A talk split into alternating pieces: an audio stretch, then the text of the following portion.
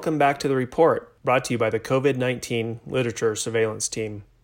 I'm Will Smith, an emergency medicine physician in Jackson Hole, Wyoming. We are keeping up to date with the latest research on SARS CoV 2 and the disease it causes, COVID 19. We bring you real time data from the research to help guide best practices as the pandemic continues to unfold. For complete summaries and links to each article to review further, please visit our website at covid19lst.org. Here's Jasmine, my co founder, with today's episode.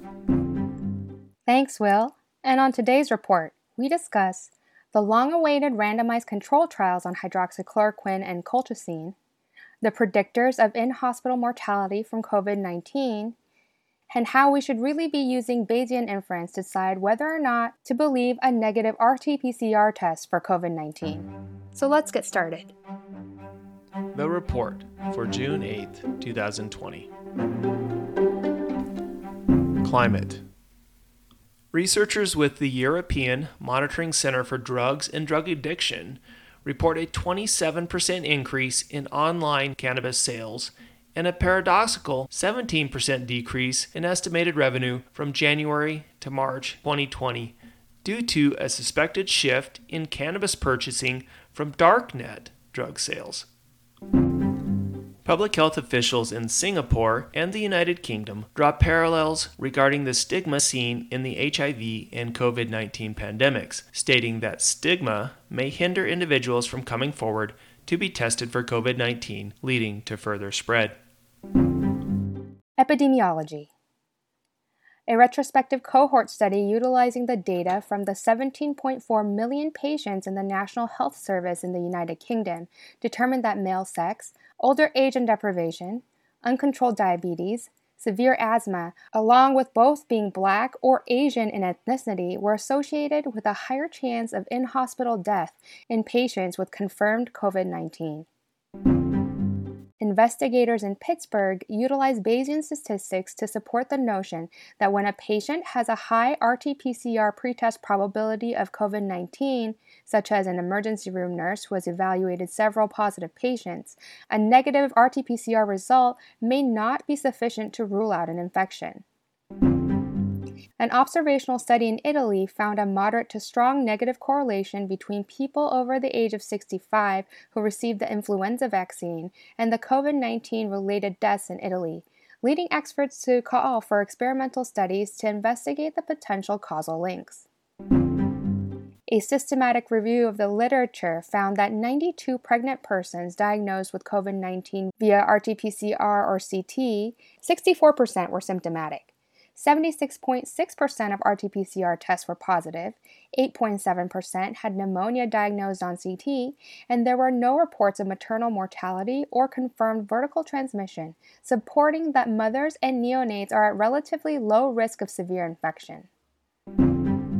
Transmission and prevention. An author from Oxford argues that two recent publications that indicate low effectiveness of public mask wearing fail to take into account the source control that masks provide by preventing large droplet aerosolization by the user. A group of American physicians point out that well established vaccines against pathogens such as respiratory syncytial virus or RSV, Streptococcus species, and seasonal influenza only have a modest efficacy of around 60 to 70% and explain that an initial SARS CoV 2 vaccine will likely be less effective due to our naive immune systems. A cohort study of 14,000 people in Vietnam who were tested for SARS CoV 2 via RT PCR found that 43% of the 30 who tested positive were completely asymptomatic and would otherwise not have been identified as infected with the virus. A retrospective study of data in the states of Colorado, Minnesota, Ohio, and Virginia from seven consecutive days before and 17 consecutive days after the implementation of stay at home orders revealed that these efforts were effective in preventing hospitalizations from growing at an exponential rate. Management Guidelines and recommendations for management of COVID 19 patients include the role of imaging in the COVID 19 pandemic and delivering care in patients with heart failure.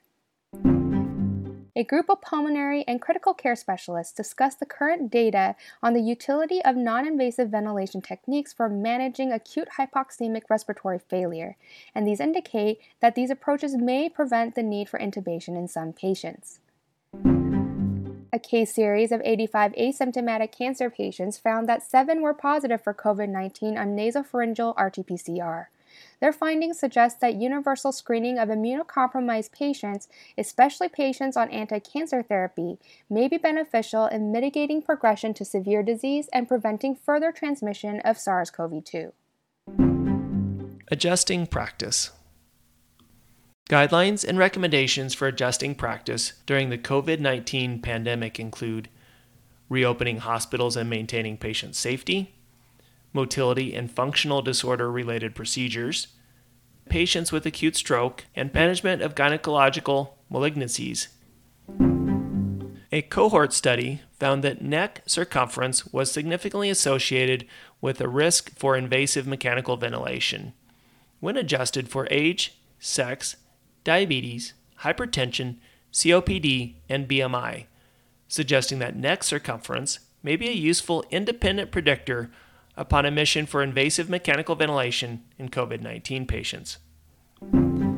In a survey, 88 of 106 academic orthopedic institutions in the U.S. using telehealth services stated that COVID 19 was a major factor in implementing the services. Providing substantially increased telehealth services was positively correlated with COVID 19 disease burden, indicating the impressive measures needed in these areas to provide quality care for their orthopedic surgery patients. R&D, diagnosis and treatment.